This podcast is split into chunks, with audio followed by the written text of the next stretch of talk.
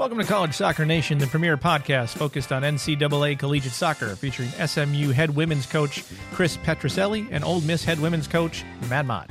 You can download and listen to this podcast on your favorite podcast provider. And if you like what you hear, leave a five-star review and tell your soccer friends. Now let's go to Coach Petroselli and Coach Mott.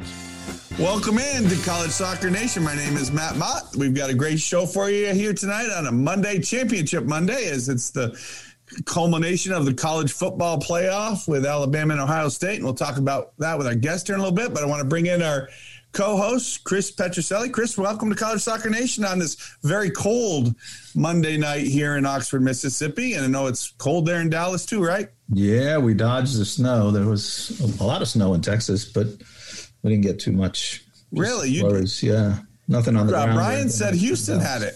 Houston had snow.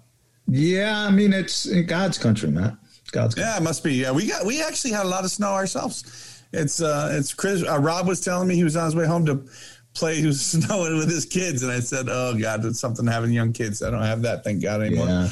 Anyway, great show tonight. Excited. We've got our good friend uh, Derek Leder on, who is um, you know just I think one of the best um, you know coaches, trainers there is out there, and. Uh, I think he'll be fun to talk to as we have a good history with him. Yeah, you know, he'll be he'll be good. I mean, we we know he's he, he's uh, he's bright and he's uh, got a ton of experience and uh, has been involved in you know in coaching education and, and things like that. So we're gonna have a little bit of a um, more of a soccer coaching heavy show than than we typically do, but um, it should be it should be good. Yeah, I think coaching methods tonight. We we talked about a little bit. We started a little bit with Alan Kirkup when he was on and asking him some of his philosophies and things, and we got great feedback from that. So we thought, hey, let's add some more in, and why not bring in Derek, who, again, is one of the best clinicians out there and, and taught the coaching schools and all those kind of things. So excited about him. Um, couple of things I have for you. So Power Five. Power Five this week is an exciting one. It is, uh, I'll tease it here. It is the top five rock bands, uh, not named the E Street Band, as we both are big Bruce Springsteen E Street bands. We've we've we've already made that known on the show, but uh, so that they can't be in it. But any other rock band, right? So uh, that should be, should be a lot. Should be, should be a lot of fun. That should be a fun yeah. one. Yeah, and then. Um, I got a couple of things for you before we get. I got a, a couple questions for you.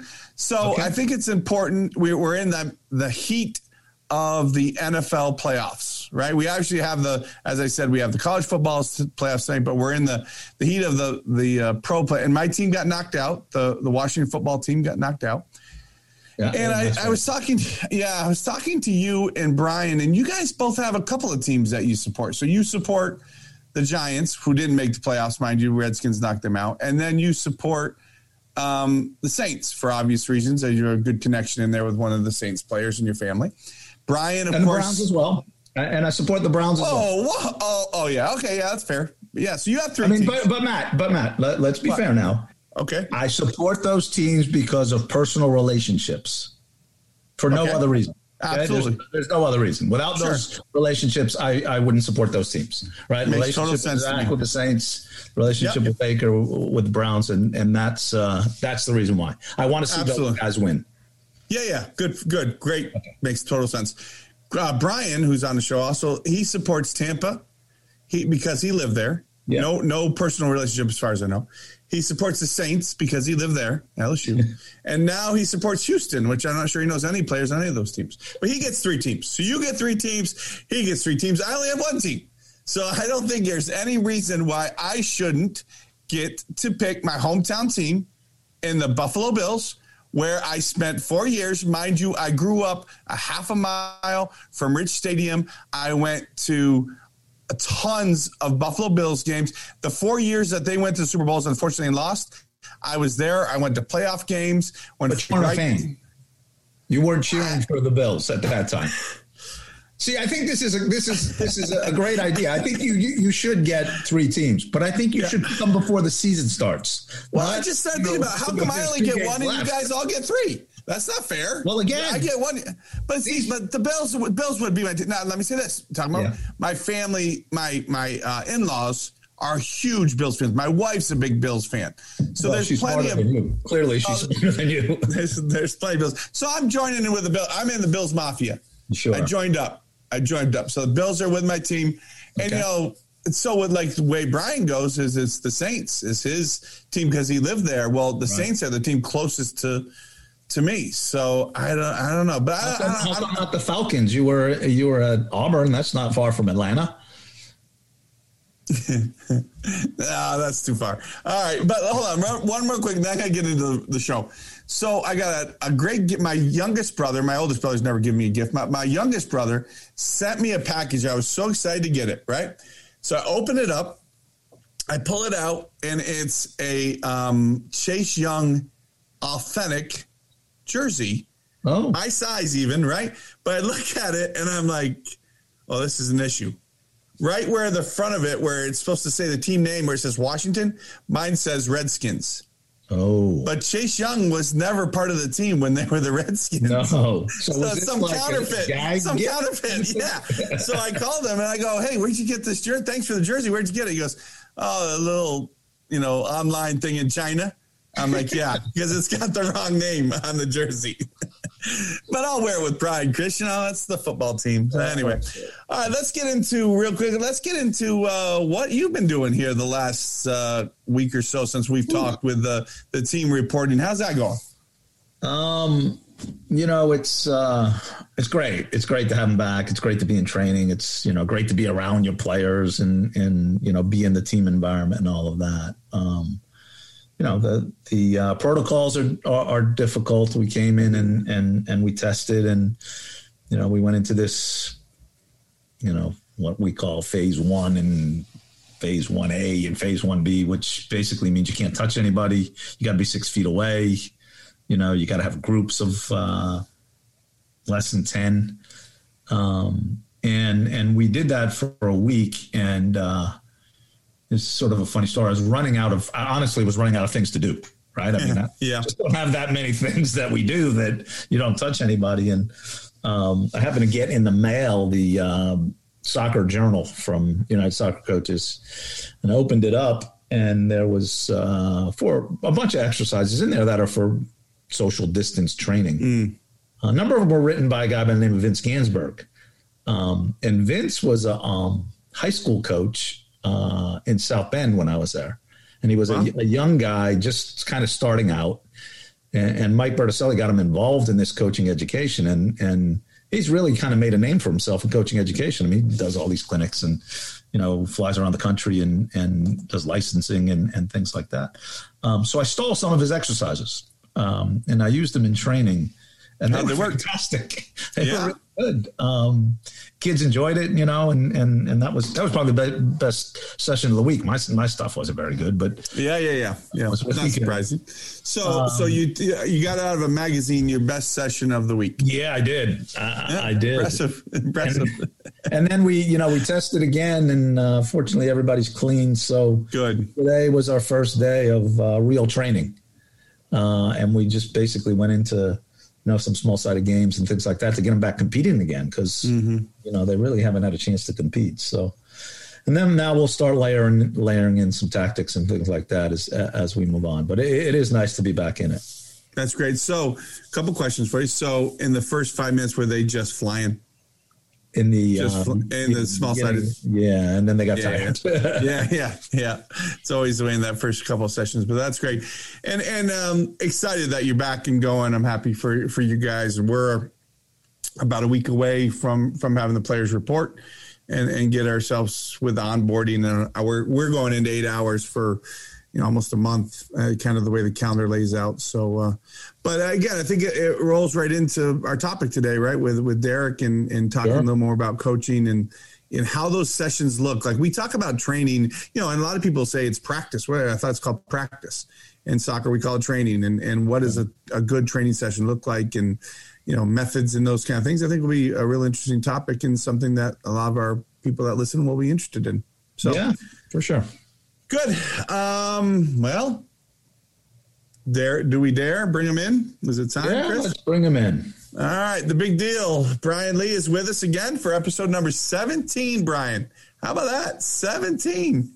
Who would have thought? Uh, Seven. We've done seventeen weeks in a row and only taken one week off a break. That's pretty good.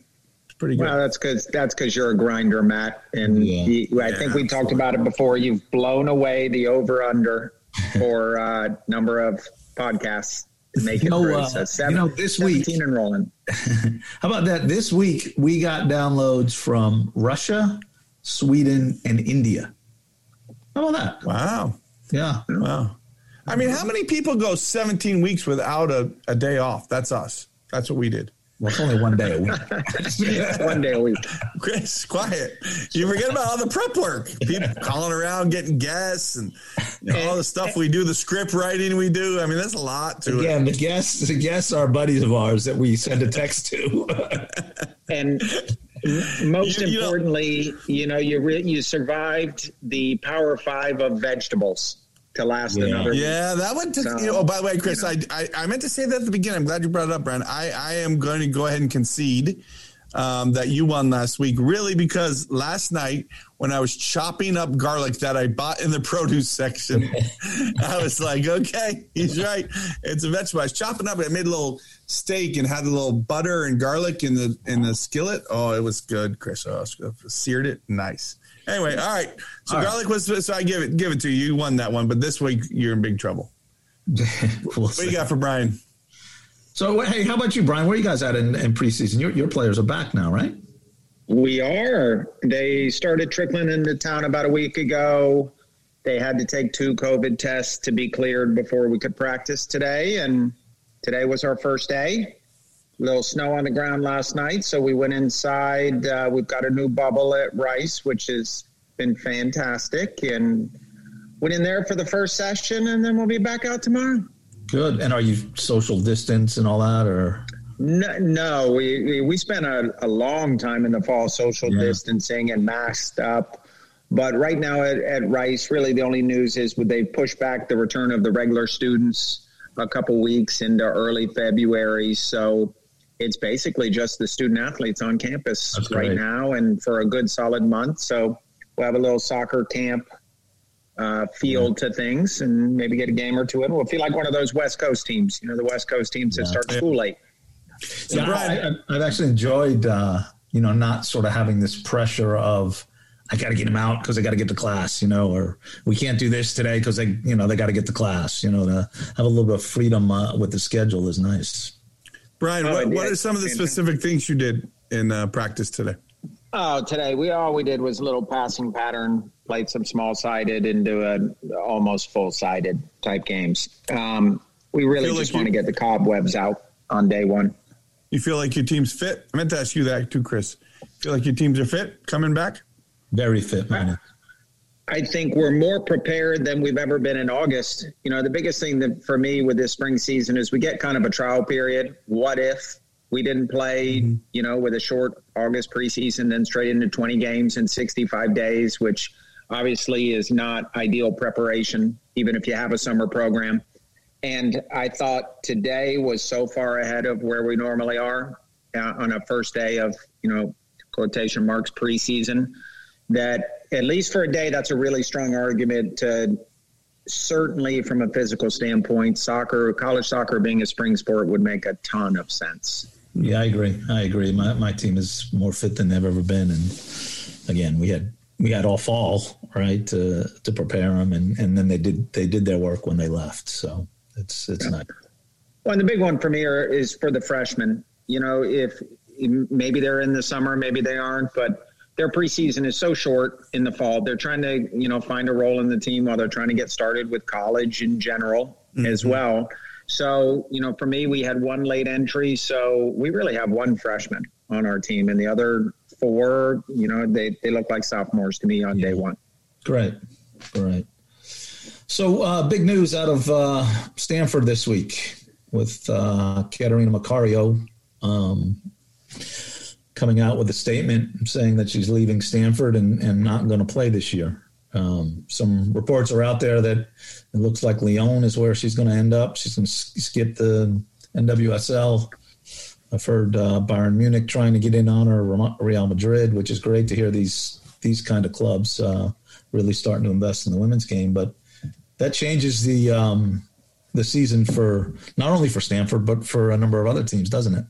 Uh, it sure does. And I've got a sneaky suspicion she won't be the last, you know, with her situation is so unique because she's such an elite player and maybe a once in a lifetime, once in a decade type player. Uh, but there certainly are some other very good top end college prospects who have the option to come back in the spring and next fall, whose decision could change a lot in the next day or two with the N W S L draft coming up, with Macario kind of sh- showing this direction where she can go in Europe and make good money. And then with the COVID situation everywhere right now, certainly if you're in between and you're a young player who has the option to turn pro, that might lean you that direction as well. Yeah, and we saw, I saw some reports today of uh, Trinity Rodman, who's uh, an under twenty player, under twenty national team player who is committed to Washington State. And there were some reports out today that she's considering skipping college and going straight professional. And we don't, we've seen it once or twice, but we don't see it that often. No, and it's a, it's a real conundrum. Is this good for the game? You know, is it good for the bigger picture? Does it mean women's soccer is becoming a more professional oriented and a more realistic professional path for these kids um, than we've been in the past? Or is it COVID related? You know, because yeah. fall, you know, anyone who was on campuses in the fall, that was tough. That wasn't a normal college experience by any stretch. And it's looking like it again in the spring. So is it a one-off? And then where does college soccer fall long-term? You know, we've seen what happened, what's happened with the men. Yeah. And, and M L S and the academies and, you know, the different directions the boys can take and a lot of early exits from college teams. And we certainly don't want to be there and we don't feel like we're close to there yet, but it might just be the tip of the iceberg. Right. Let me ask you, let me, I got a question before you, Chris, started to jump yeah. in. So the last two players to do that, that, that are this level of Rodman was Lindsay Horan, right? She did that. Yes. It's yeah. worked out pretty well for. Yeah. And I think the other one was, I can't think of her name. The, the well, Mallory player. Pugh. Mallory Pugh. She didn't play. She went, I think she made it right on for a, a month or something to U C L A. Yeah.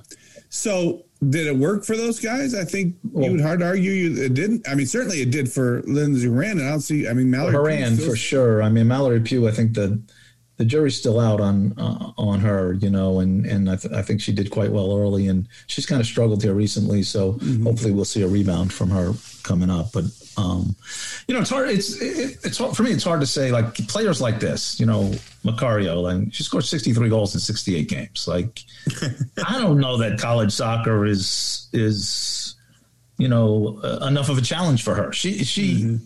You know, for her, you know, not not for college soccer. It wouldn't be. It's not great for college soccer if she leaves. But for her, I could see why why she sure. would leave, and, and it makes sense to me. Um, Rodman, uh, I'm not I'm not quite sure. I, you know, she might do well in in in college soccer, and and and you know, the thing the thing that we can't forget is that, you know, the uh, facilities, um, the coaching. Uh, the attention that these kids get in the college environment um, is pretty nice, and you don't necessarily get that at, you know, if you if you're going to go play for Sky Blue or, or or somebody like that in the N W S L. So, you know, I get it if it's a kid who's going to go play for Manchester City, but um, if you're doing this, you know, to play in the N W S L, um, not only is there there are differences in the accommodations and things like that, but certainly, you know, financially too. I mean, you know, uh, you're not getting rich playing in the N W S L, but you are, you know, if you're playing for Lyon. Yeah, well, Macario got her degree from Stanford, right? I mean, yeah. she's she's yeah. hit the home run all the way around, and and like you said, generational player for sure. And anybody that got to see her live, I mean, she's just fantastic, and and it's too bad she's leaving, but certainly it's good for those teams that are going to fight with Stanford for a. a trophy, no doubt about it. Well, and certainly everybody's got different reasons, but to hearken to what you hear a lot in, in the major sports in the U S, college also isn't for everybody. There's not some sort of mandate that we all need to go to college, and I think it's great.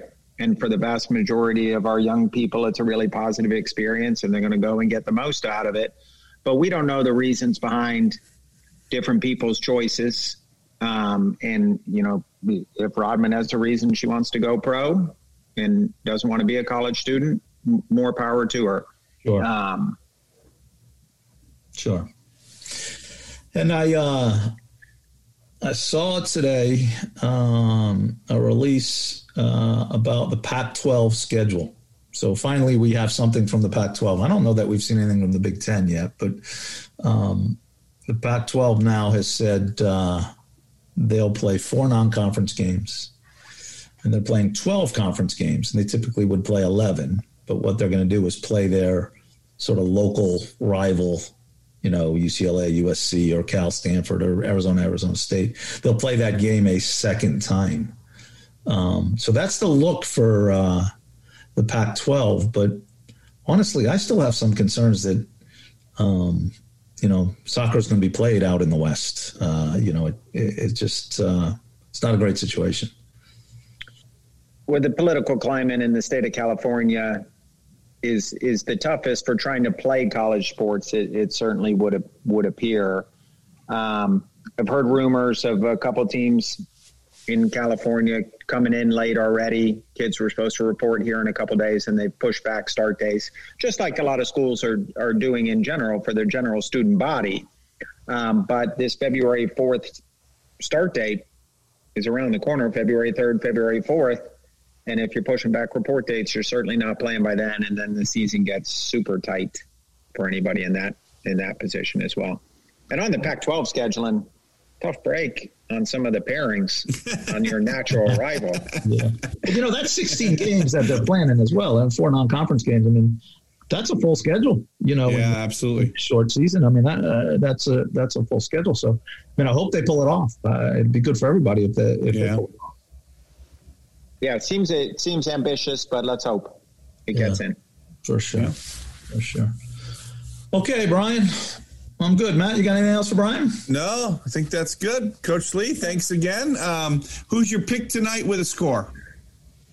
Oh, uh, Alabama by maybe twenty is my pick. Um, but let, let, let me say one thing here sure, before sure. we get on to Derek. You know, one of my favorite things about Derek is loyalty, loves where he's from. You know, he's salt of the earth. And I think in his Brown fandom, you you see that come through. So, Chris, how long did you know Derek before you knew he was a Browns fan? thirty seconds. thirty seconds. And what, what was the, how did the Browns look the last, like, twenty years since you've known oh. Derek? Since, since Bernie Kosar finished and uh, the guy was fumbling on the two-yard line. Yeah, or his yeah, yeah, yeah. was fumbling. But it's the, the fumble, the drive, the play. Yeah. And they got all kinds of things. That's right. And Derek has loved him since then, and yes. he was super happy yesterday. He was. He was. Contrasted to from Buffalo, I lived on the street of the stadium. Like a quarter of a mile. Like yeah, I could hear the stadium mile. From my apartment. He was at the Jim Kelly playoff games, cheering on Thurman Thomas Absolutely. and the guys. Uh-huh. And until two days ago, never heard Who a peep. Oh, the Buffalo Bills. Right. well, well, I was in the I was in the row that the football landed in the Frank Reich comeback when they beat the Houston Oilers back. Yeah, the Houston Oilers yeah. back. I was I sitting in the row. I was standing cheering, of course. Who were you cheering oh, for? Yeah. I was cheering for the Bills. Oh, you are good. Because yeah, they were. What were they doing then, Chris? What were they doing when he was cheering for him back then? The Buffalo Bills. They were winning. They were winning. Right. Yeah. So yeah. twenty-five years later, now they've just won their first playoff yes. game since yes. then, and voila, he's sure. back in the third row, yeah, but extra points. So Chris was saying, Chris was saying though, you have to have a personal relationship to be a fan. You don't have a personal relationship with not Tampa, and, yeah. and Saints, and all that crap. Yeah, I, anyway. I love the communities I, I lived in. Oh, I did forget. I forgot one thing, Brian. I forgot one thing that, that I think we, we need to address here. Um, and that is this, uh, we're hearing that the uh, there are a number of uh, N W S L owners and coaches calling college players, actually picking up the phone, calling college players, and trying to get them to enter the draft.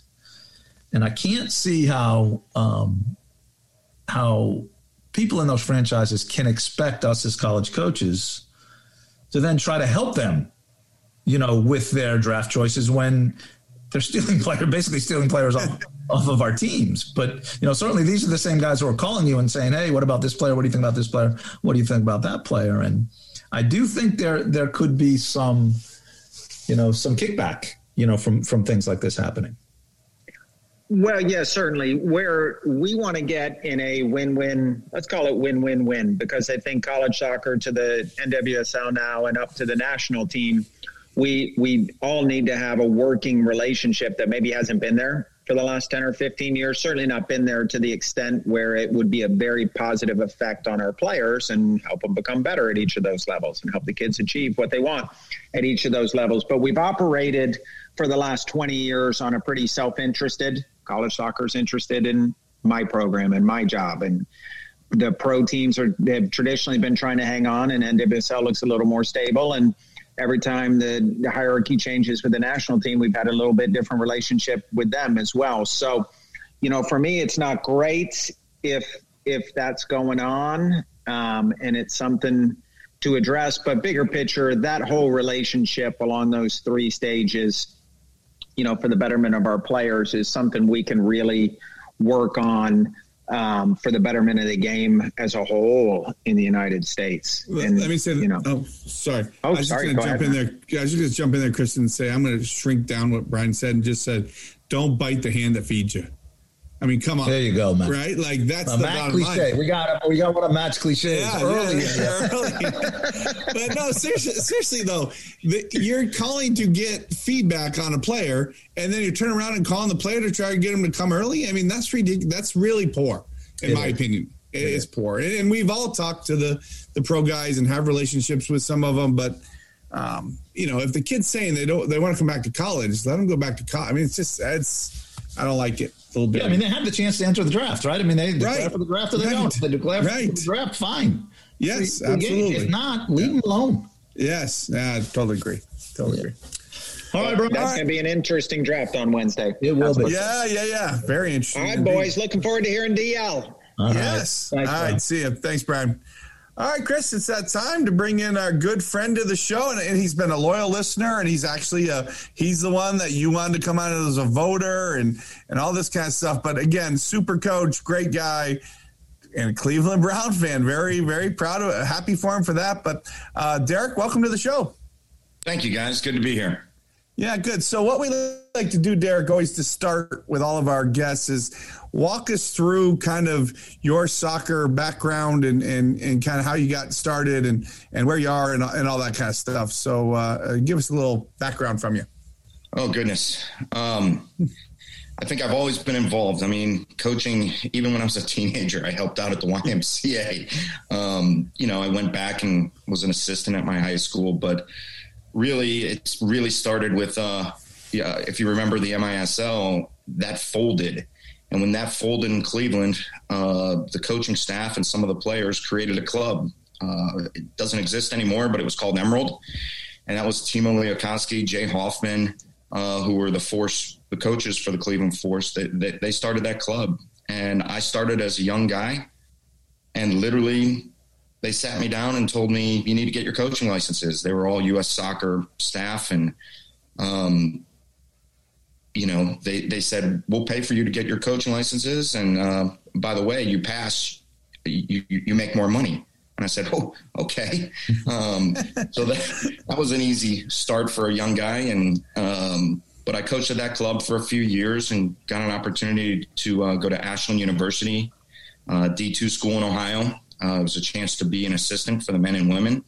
Um, I only did it one season because I was the second assistant and it paid nothing. And I, I slept in a dorm, and, um, but I had an opportunity actually after taking my A license, um, to get hired at, uh, I M G. Um, so I went down there and spent twelve years, uh, twelve amazing years around all kinds of, uh, phenomenal, other phenomenal coaches and, and see pro teams come in. And really it was like, a, a just a project to work with the players every day and, and to learn how to work with them seven days a week. Um, so again, that was uh, twelve years. I was there from the beginning with the men. Uh, I created the women's program. Uh, I coached P D L, W League, that sort of thing. Um, but then I got an opportunity to move, uh, to get back into college at the D one level. and I took off for S M U. Um, spent four years there, worked uh, with the women at S M U, and, and also coached the Dallas Texans. Um, after that, I went to Georgia State because it was a chance to be a head coach. Um, while there, I worked with Concord Fire, so I was always doing club and college at the same time. Um, and then I uh, moved here to Phoenix uh, for G C U, Grand Canyon University, um, where I coached for four years. And I guess all along the way, you know, I was um, worked for U S Soccer as a national instructional staff. I was a scout for U S Soccer. Did the national training centers, you know, in Dallas, Atlanta, Phoenix. And obviously, you know, where I got to meet you guys, uh, you know, Region three O D P, I think I did it nineteen, twenty years working on the region staff and working with teams, working uh, with all three of you. So, um, and now I'm at R S L A Z, uh, great club. And I work with the elite platform with the women, uh, which is actually the Utah Royals A Z. That's awesome. That's awesome. Very impressive career, too, I might add. Um, so far, you're a young guy, right? So you're still, still rolling. Uh, Chris, what you got for our friend Derek? Well, I've seen uh, Derek work, um, and he's uh, very talented, very passionate, um, very particular. Um, mm-hmm. I got to tell you, Matt, like uh, when Derek and I worked together, um, there was one time I was standing at the whiteboard. And, uh, you know, I put like an X on the whiteboard and then I'd be like, oh, no, I don't want that guy there. So I erased the guy with my finger and Derek went crazy. He went nuts on me. No, no, no, dude, no, don't do that. I go, what's the problem? He goes, you got to use the eraser. It just looks a lot better. You know, you got to use the eraser. So then uh, he was going to, you know, draw some stuff up on the board and he pulls out his template mm. that he's, you know, sketches and, and all that kind of stuff. So his X's and his O's are perfect every time. So like a protractor he's got? Yeah. Like that. I don't think it's a protractor. I think a, no. what is a pro, what is a protractor? uh, anyway, so you know his his stuff is always perfect. And the other thing that he always used to get on my case about was he hated when I would write on the board, right? And continue to talk, but I would have the cap in my hand and the marker uh, in the other hand, you know, because I didn't put it back on top. Okay. Because it would dry out the erasers. He didn't, he didn't like that either. So. Uh, I see. It makes sense. Yeah. But he does have uh, a great amount of experience. And I thought it might be good if he, if he talked to us a little about a little bit about just developing training plans and sessions and structure and, and things like that, you know, in technical environments, tactical environments, whatever they are. I mean, he's got, you know, so much, uh, so much experience and talent with this stuff. So, Derek, why don't you just share some of your knowledge with us? Yeah, well, I've kind of graduated from that template just recently. Uh, used wow. to, uh, triangles and circles. I use the computer now, and I think it's sports session planners, but uh, there you fancy go. Stuff.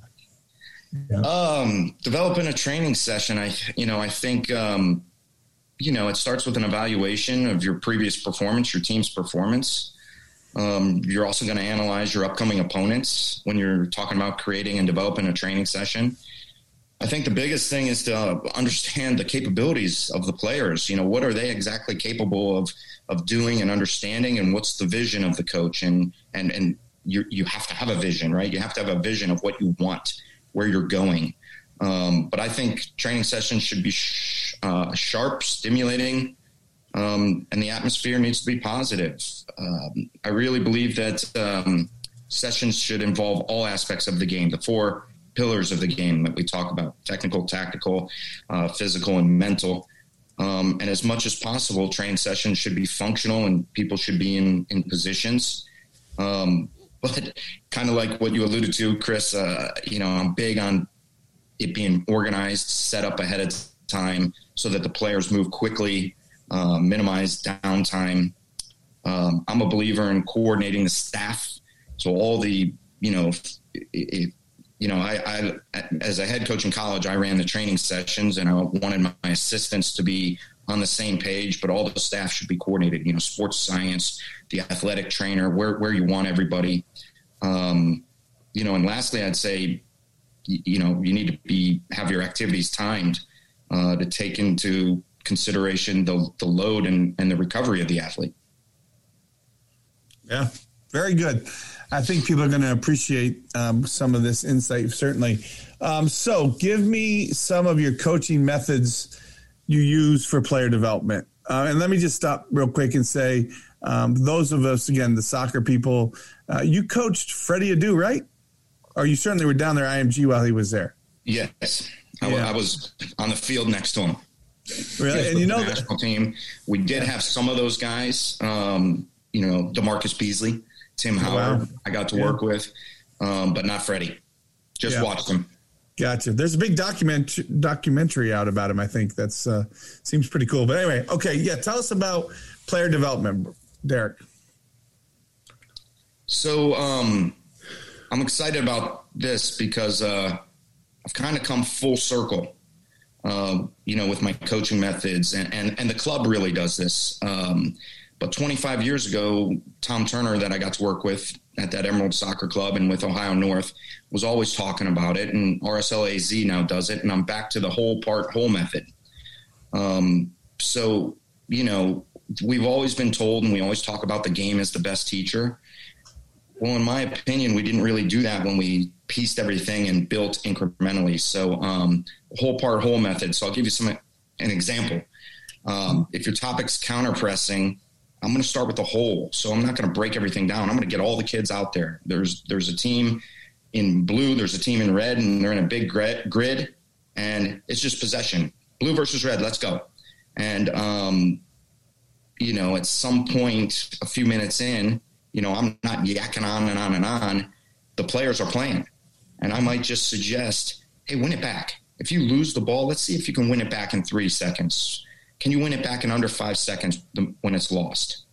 Um, and then still in that match-related phase, you know, I might tell them, okay, we're working on a uh, counter-pressing. So that's our topic. Um, so we're playing in this grid and it's possession. And if you lose it, your team has to win it back. If your team doesn't win it back, you play down a man because the girl who lost it, well, she's got to go jog around the grid. She's got to run around the grid. So, you know, Uh, your team has to play down a man and you're chasing the game. So if that segment of the training session is, let's say, twenty minutes, first twenty minutes, we already hit the four pillars of the game. We've already, we've got our technique, but it's tactical, it's psychological, there's fitness involved. Um, so everything is hit and, and the kids aren't wasted time standing around. Then I would break it to the part. Um, so again, our topic is counter pressing. So it just could be, I'd have grid set up, some, you know, somewhere else. And it could be four v four. If it's younger players, you could do smaller numbers. Um, but it's just breaking down, winning it back, and how you close and how you pressure and how you, you close off lanes. And then I go back to the hole. So now it's match con- conditioned and the goalkeepers are in. There's two big goals. Everybody's in position. And it's literally the conditions are, you know, you're trying to counter press. So if you lose it and win it, you get a point. If you get a goal, you get a point, obviously. But if you counter press, you win it and score a goal, you get bonus points. Mm. Um, so again, that's, that's my thought on methodology. It's something that we did, you know, at least where I was from twenty-five years ago. And now, you know, R S L A Z and the Utah Royals A Z, that's, that's what we do daily. You know, um, it reminds me of, uh, way back when, uh, when I was on the men's side, and, and Bruce Arena was at, at, at Virginia, and they were great. They would win all the time, and um, and his team played great soccer, right? And he had, you know, obviously fantastic players and, and all of that. But um, the reporter asked him, well, gosh, you know, watching you guys play, you play so you, know, you play so well, and, and you're so successful. Like, what do you do in training? And he said, this is really simple. He said, we practice playing soccer. Yeah. So basically, you know, they're playing, right? Yeah. And, and there's nothing wrong with that. There's, there's nothing wrong with playing the game, right? There's, there's nothing wrong with playing the game. I think at times we complicate it. You know, we, we make it more complicated than it is. It is a simple game, and the more you play, the better you get, all right? And and I think what you're what you're saying, you know, lines up with that for sure. Absolutely. What about um, preparation for uh, for matches? You know, and, and tactics and applications and, and things like that for individual matches. How much are you uh, doing that, you know, in, in, in at your level and, and the club level, and, and, uh, and exactly what, what are you doing? Well, uh, we were doing quite a bit, you know, because of COVID, it's, it's stalled. You know, we don't like to have the kids in a room, um, you, you know, watching video as much as we used to. We've done it, spreading them out, setting up the seats. But, but you know, clearly there's, there's an, like we talked about, there's a self-evaluation. There's an analysis of your uh, upcoming opponent. Uh, we've got Instat. So all the kids, and you, you guys are familiar with Instat. I know we had it in college, and, and, and uh, all the kids have all their video and all the stats and all the information. But I can get that information and, and communicate with the players individually. Uh, they can see it. Um, but it's important for them to see the relevant video of themselves. Uh, we look at opponents. We talked about the expected shape that we think the opponent's going to play. We talk about, you know, how does that match up to the shape that we like to play? What are the weaknesses that we might uh, be confronted with? Where can we exploit them? You know, where are they vulnerable? Um, just like in college, you're talking about the key players and set pieces. Um, you know, for me, I like to talk about how they defend on set pieces, or specifically corners. Are they man-to-man? Are they in a zone or some combination? Hey, Derek, uh-huh. Let me stop you real quick. Yeah. So let's talk about let's talk about um, Costa Rica, and you were in charge on one of our trips of the the corner kicks. I remember this. And you had you had whippersnappers. Yes. Well, we still used the whippersnappers. There were three different ones. What were the other ones? Yeah, I just remember the whippersnappers. Well, we were, that's all I remember. We were in this build-out, and we were talking about playing and playing, uh, uh, you know, the pretty game and the beautiful game and playing soccer. So, you know, being that we hadn't been together that long, I took the quickest, smallest, craftiest players, and I said, let's play short on the ball. And yeah. those were the whippersnappers, the little yeah. short, quick, crafty, fast players. Uh, yeah. But if I remember correctly, Mister Brian Lee, you know, S E C was like, you know, dump it in there. yeah, yeah, yeah, yeah, yes, yes, exactly. Exactly. Sorry to interrupt, but when you said that corners, it made me think of the whippersnappers. Go ahead, go ahead. Sorry, because it was really good. I apologize, but it's good. No, the only thing, you know, when it comes to tactical applications, you know, it's it's really rehearsing what, you know, the kid, the players need to know what to look for. They need to recognize the cues. And I try to spend a lot of time in saying, what is the opponent presenting? How, you know, what's their shape? You know, it, it, this could be halftime. This could be before the game we talk about it. But, you know, what are we looking for? If, if we win the ball, you know, immediately when we win the ball, can we counter? Are, are they flat? Is their back line flat? Um, how do you hold a lead or, or play to a score line um, or protect a lead? You, you know, if a team is very direct, how do we stop the service? You know, so it's just educating the players, you know, because they're the ones out on the field. They have to solve it. You know, we get halftime, we get pregame where we think we know what the opponent's going to do and how we're going to come out. But it's it's really, can they recognize what's happening on the field and make the correct decisions? So, and you know, I feel like that has to be rehearsed. Absolutely. So tell us um, quickly the difference between coaching a youth player and a college player. Well, you know, there's still a carrot dangling, right, for the youth player. Yes. So they want, you know, they look at you like you're the key to college and a, and, and a scholarship. Um, so I will say every day I get thanked. Every day they're like, hey, thanks, thanks, coach. You know, every day a couple players after a session will, you know, just thank you. You know, they don't shake your hand anymore, but they thank you.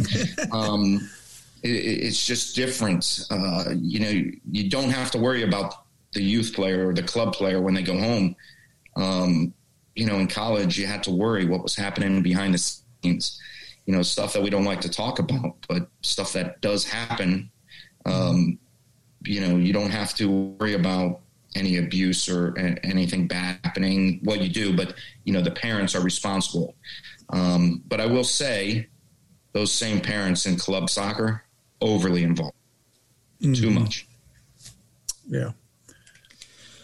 What's um? So if we're looking about, uh, if we're talking about the elite club level player, and you you certainly have, have coached many of them, like what are the kind of things that they need to be proficient at? What are the kind of things that the coaches should be covering for them to prepare them to enter the college level? Yeah, you know, I think uh, I think as clubs, hopefully have curriculums and, and plans and yearly plans set aside. You know, there's lots of phases, I think, on attack. There's phases on defense. I think D O Cs and coaches sometimes forget the transition moments, you know, attack to defense and defense to attack. But I don't, Chris, I don't necessarily think it's topics that are missed. I think it's the specificity. It's the nuances. Um, you know, if you're talking about attack and you're building up, you know, we all know, let's get a big, wide open shape and, and let's play out of the back. Well, let's not forget to talk about, you know, how are we going to create space? You know, how are we going to use that space? How can we create gaps and, and can we skip lines? You know, so again, it comes to recognizing what the opponent is showing you. You know, if it's defending and your topic is recovery, you know, you know, sometimes there's an interchange in recovery. You know, sometimes your center back has to come out of position to save somebody or come to the flank. Well, we've all told our then the outside back who's gotten beaten, hey, get to the middle. Well, do we ever rehearse that? Do we ever rehearse that? You know, in training, I, I think it's important. You know, when it comes to transition, you know, you know, I talked earlier about counterpressing. Well, you know, what happens when you win it in the counterpress? You know, can you connect out of there? You know, so there has to be, that's the nuances. You know, I'll leave you with a simple one. Everybody does finishing. You know, everybody does finishing. Well, what about the other players? Do, do they frame the goal for the rebound? You know, we talk about the technique of shooting. Well, what, what about the movements of the other players? And if you're crossing, do they adjust Uh, their runs? Do they readjust their runs to get in front of the goal? You know, it's it's interesting you're talking about the, the transition stuff, because it's something that uh, I've been thinking about a, a ton uh, recently, and, and thinking that I haven't trained my team enough in these moments. Mm-hmm. Uh, transition, especially the transition to defense. Um, you know, we'll spend a lot of time on defending and things like that. We'll spend a lot of time in uh, a ton of time on our team in attack. Uh, but the transition piece, and was something that I was thinking about um, actually doing this week, and and and started popping in my head, like, what if I put my team in situations where just exactly what you're talking about, we're out of shape, yeah. right? Our center back is pulled out, our our two outside backs get forward, right? Um, all of our midfielders are forward, right? You know, those kind of uh, situations, and replicate those environments for our players, because it's I just don't feel like it's something that I know it's something that I haven't done enough. Right. And and I think we as coaches probably, um, you know, it's a lot more fun to deal, you know, play on the attacking side and pass the ball around and score the goals. But, you know, there are those moments where it changes, and and those are important moments for sure. Aren't you amazed, both of you amazed, when watching the E P L on the weekends, these counter moments where Man City or Liverpool or whoever, Manchester United, break out? And it's so dangerous, and how these teams so know they're, they're, they know they're coming. They know it's coming, but they can't stop it. Right. Yeah. And, and, and it's, it's all, it's almost so impressive because they do it so well and so fast, yeah. but it's, it's just what you're saying, Chris, like those guys are obviously working on it, but it still happens in the games, you know, and, yeah. and how yeah. you defend that is so difficult because there's so much space and they're so fast.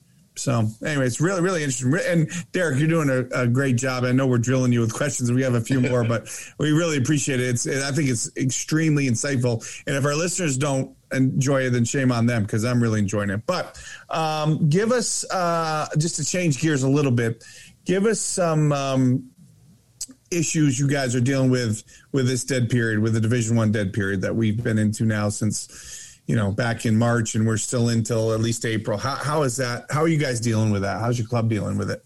Oh, just, just terrible situation for all of us, isn't it? Uh, it's yeah. the kids that are suffering. Um, wow. It's, I mean, really it's been thirteen months, right? Because mm-hmm. since last big event, which was the D A event in, in Florida last December, yeah. Um, you know, there's some twenty twenty-ones that are still stuck out there that are really good players. Uh, the twenty twenty-twos where nobody's got to see them. And even the twenty twenty-threes are getting nervous because they want to get contacted on June fifteenth. Um, you know, I think videos become huge. I, I, it seems like some, some, some coaches, some programs are now going off of video to make decisions. It's, it's tough. You know, I, I know I've made mistakes on video myself. Mm-hmm. Um, You know, so sometimes it's just a tough situation. I think you've got to get specific with the club coaches. Um, our kids have gone back and forth with what to do because it's high school season, and it, our high school season might get canceled. They didn't used to play high school because of D A. They weren't going to because we thought January first, the dead period was going to be lifted. Then it got extended, so the kids went to high school. Um, it's been a mess, a real mess. Yeah. Sounds like yeah. it. Yeah. Sounds like it. Hey, you mentioned a couple of names, and uh, I think these guys are are fantastic coaches and sort of icons in the game. But you mentioned Timo, uh, Jay Hoffman, Tom Turner, right? Um, what, what what can you tell me about these guys? Like, I look, I, I've I've been I've spent some time around all three of them, and I, and and really enjoyed speaking with them and watching them work. But you were you were up close and personal with, with all of them. What how have they influenced you? You know, what have you seen from people like that? And and are there others for you? Yeah, I've been pretty fortunate. Um, been able to be be up close to so many great coaches. You know, one of my jobs as a young coach was to, uh, you know, house at Timo Liekoski's house during the ninety-four World Cup because he didn't want anybody to break into it. Um, he, you know, it was in the, his name was in the paper, and he, you know, he's going to be gone for a month. And yeah, but um, no, phenomenal coaches, and just to watch them work and and. You know, Jay Hoffman's favorite thing was to come and interrupt my practices and be like, Derek, what the heck are you doing here? um, you know, so just to spend time and to learn from Timo and Jay Hoffman and Tom Turner, who was such a great educator and coach, and and spend so much time with him, you know. But the season I was at Ashland University, uh, Steve Parker uh, from oh, yeah. went sure. to Ashland University and got to work with him. I'm sure you worked with him on the N S C A A yeah. staff. Um, yes. But all these guys were U S Soccer and N S C A A staff. And, you know, uh, the amount of M L S coaches, I think, uh, and I worked with like five of them. Uh, but the next one was Eva Wortman. You know, uh, Eva Wortman late left uh, I M G to go coach. You know, he had coached in Brazil and coached for the, the national teams of uh, uh, uh, different countries, and went to work for Miami, Coach Miami Fusion. I got to work with him. Uh, Tom Turner uh, with the under seventeen national team. I was around, and, and with U S Soccer, I was with John Ellinger and John Hackworth. Um, you know, I think you guys know that, um, you know, Brent Irwin is the executive director of the club I'm at now at R S L A Z and the Utah Royals A Z. Um, and, you know, I coached with him at S M U. He was with the men at G C U when I was with the women. Um, but what you probably don't know is uh, when I started at I M G uh, and, and we started the women and, and, and Tom Durkin took the men, Brent was our goalkeeper coach. So we go way back. Um, so obviously he's been instrumental just because he's brought me to different places. Um, but the biggest influence by far was Tom Durkin. I mean, ten yeah. years working with him every day was a coaching mm-hmm. school. And if you think I was particular about the way I drew my things on the board or your marker, I got yelled at every day. Every day. And, uh, but he made me, he made me who I am. He made me a better coach. Um, so yeah, a lot of people. Right. Anybody else, Derek? Obviously. Anybody, anybody else? No, podcast. Just, I'm just kidding. I'm just no, I've been working with all you guys and sitting there with, with you, Matt, and Chris, and, and Brian, and uh, you, you know, even sitting down and talking soccer anytime has, has, has been a joy. Yeah, so so we, we do have to say, I've just got one last question for you, Derek, but, um, you know, I, I just want to know, do you have any, like, are you over um, being at, being at, O D P and, and, you know, having to redo schedules when, when me and James maybe screwed something up, or Robin Confer and, and Joe, or, you know, I just, I just picture you with your hands in your head, looking at that computer going, what did they do now? And now there's weather, and how are we going to do this? And Joe wants this, and Robin wants that, Matt wants this. And there's James over in the corner eating chocolate. Like, are you, have you, have you recovered from all that at that time? You know, some of the stuff you're talking about, I don't miss, but I miss every. I miss what I do miss what you're talking about. That camaraderie, yeah, all sure, these great, for sure, wonderful people, yeah. Yeah. Um, the experience. You know, not getting a great night's sleep because of the accommodations, but being around all you guys. Just something about that is a huge part of all of our soccer uh, history.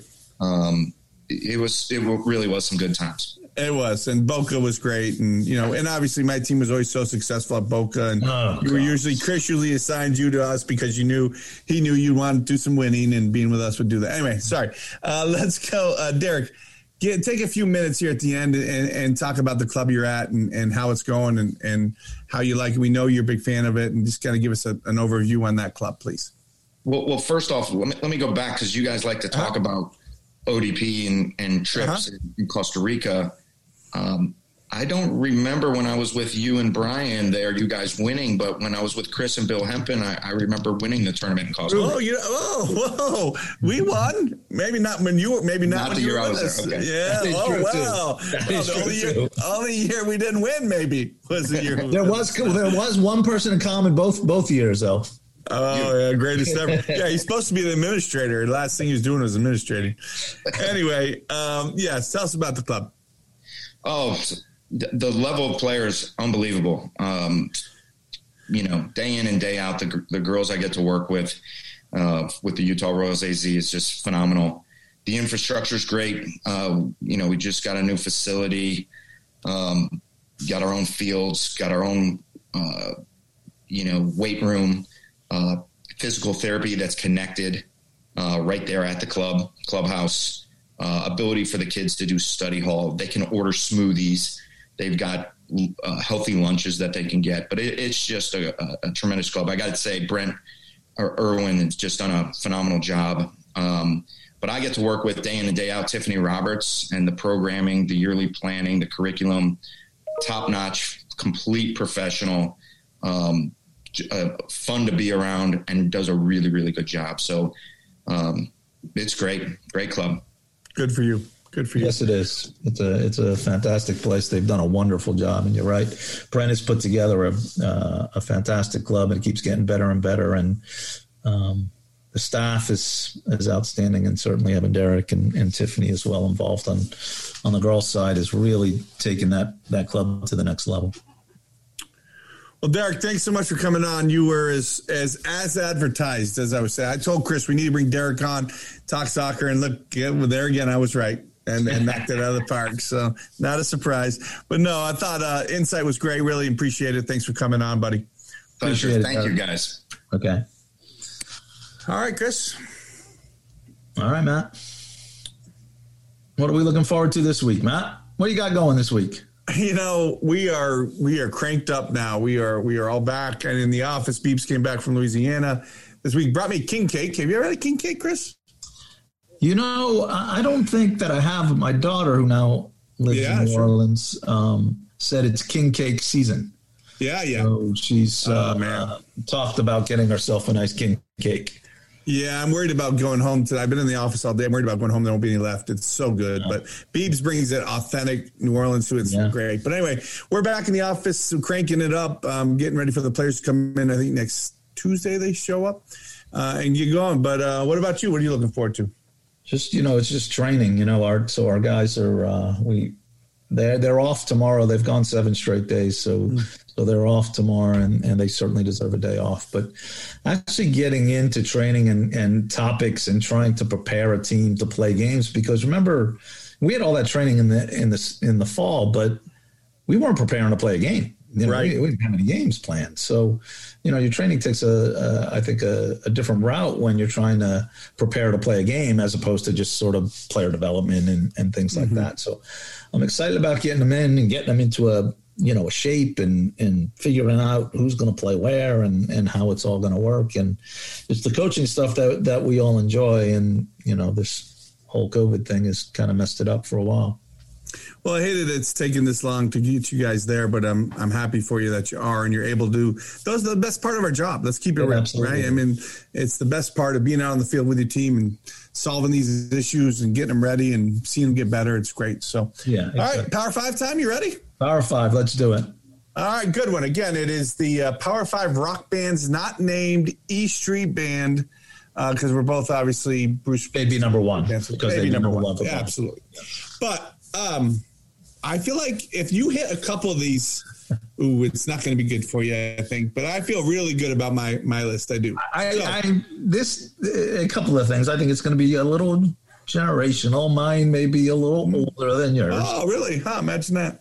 Yeah, that's not, wonder why that would be. That's a good thing. Anyway, so that's a yeah, good thing. Yeah, yeah, it is. Could be. All right, let's Wait, go. Let uh, ask you this now. Yeah, We're yeah. talking about rock bands now. We're not talking about that's an right. individual performer. That's right. That's right. So, Can't so be you, Prince. Can't be Prince. Tend to, you tend to manipulate these things a little bit. Oh, no, no, no. I no, want to make I sure. So, yeah. so you couldn't say, for example, Elvis, right? Because that's, that's an right. individual performer. That's right. Mm-hmm. right. Correct. You can say Prince. I said that as an example, right? Okay. Yeah, okay. I'm All ready. Right. You want me to go first? Five. Yeah, go ahead. You go ahead. You number go five. You go first. I, I, I, you always I, go first. I'll go first. My right. number five, Def Leppard. Producer likes it. Gave it the nod. uh, nothing? All right, you're number five. No, it's just not a top five. It's just not. Yes, it is. They're very not, good. No. It's my top five. I didn't say it was bad. Yeah, okay. I like them. My number, number five, five, Led Zeppelin. Can you name more than three songs from Led oh Zeppelin? God, come on. Come on, Matt. They're freaking Zeppelin. a million songs. And, you know, first of all, Stairway to Heaven is probably. Oh, they, oh, they do sing that. I love that song. Oh. That's a good song. All right. I give you that. That's good. That's good. Yeah, that song. All right. My number four. Yeah. You ready? Yeah. The Who. Yeah, that's a pretty good one. That's a yeah, pretty good yeah, one. Yeah. I, th- I considered them. I, I considered yeah. them. I, yeah. I didn't put them in because I don't think they're top five, but. Uh, no, they're top five. Been on the Super Bowl. They Eminence Front, great song. Anyway, The Who. All right, you're number four. Were they on the Super Bowl? Yeah, they did the Super Bowl a couple years ago. Did they? Absolutely. Good, too. All right. Nah, my number four, U two. Oh. Most overrated band in the history of music, without question. I was hoping, you know, I talked about this with no, Brian. Brian's true. like, there's no that's way he'll have you two on there. I'm like, I hope it's he does. Not true. Blast. Uh, they are so true. overrated, Chris. I cannot take it. Go ahead, Darren. U two is the favorite band of all the wokesters. So, Chris, didn't know you were a wokester, but congratulations. yeah, whatever. Go hug a tree. Nothing to do with it. Their music is good. No, I, I listen, they have like, they have some good songs. Okay. But they are not top. They're so overrated. Everybody, oh, you too, you too. I can't take it. They're they just I, no, no, no, no, no. Can't take it. I mean, you just lost. No, I, I number don't think so. Number three for me. Yeah, Queen. Well, in honor of Ali Krikorian, I have Queen as number three as well. Oh, I didn't know she liked them. Oh, yeah. I didn't even know. See, I need. Oh, in honor, huh? Yeah. Use use somebody collusion, a little collusion in your list, maybe. No collusion, no collusion. ah, I had Queen as number three. I'm a little surprised that you had Queen. I, I'm a little surprised by. That. I like Queen a lot. You see the yeah, movie? It's great. I'm a little surprised by that. All right, number two. Here we go. Number one and number two. This is yep. this is so obvious. These two are so obvious, and this is where you're going to screw it don't up. Don't say the Beatles, for God's sakes. Don't say the Beatles. I, I am not saying the Beatles, but my number two is it me. I go to number two first. Yes. Yeah. Sure. Number two for me. Yep. Bon Jovi. What's the matter? Yeah. You no. don't have Bon Jovi, Chris? But I don't have Bon Jovi, and, and I have personal history, uh, you know, right? Yeah, yeah, yeah, yeah. How do you not have them? Player was on my high school soccer team. Yes. All of those guys are from the area where I grew up. Yeah, and I yeah. and I enjoy some of I enjoy their music. But there is no way they are in the top five. There is no Absolutely. way. Absolutely. They're way more in the top five than you two, I can tell you that. Oh, my God. They, it's not even close. That, Who's that's your not number two? Close. Who's your number two? The Rolling Stones. Oh, God. You are so mainstream. I can't take it. Like, you just go to the rock and you go to Rolling Stones top whatever, and you just pick whatever they say. Okay, so the Rolling Stones. They're overrated, too. I, I, don't, I don't like them. Again, generational. You don't Maybe know. so. You don't Maybe know. So. You, you, you were were you, were you at Woodstock? Did you go to Woodstock? I did not. Oh, I feel like you would have. I did not. I feel like you would have. All right, my number one. Ready?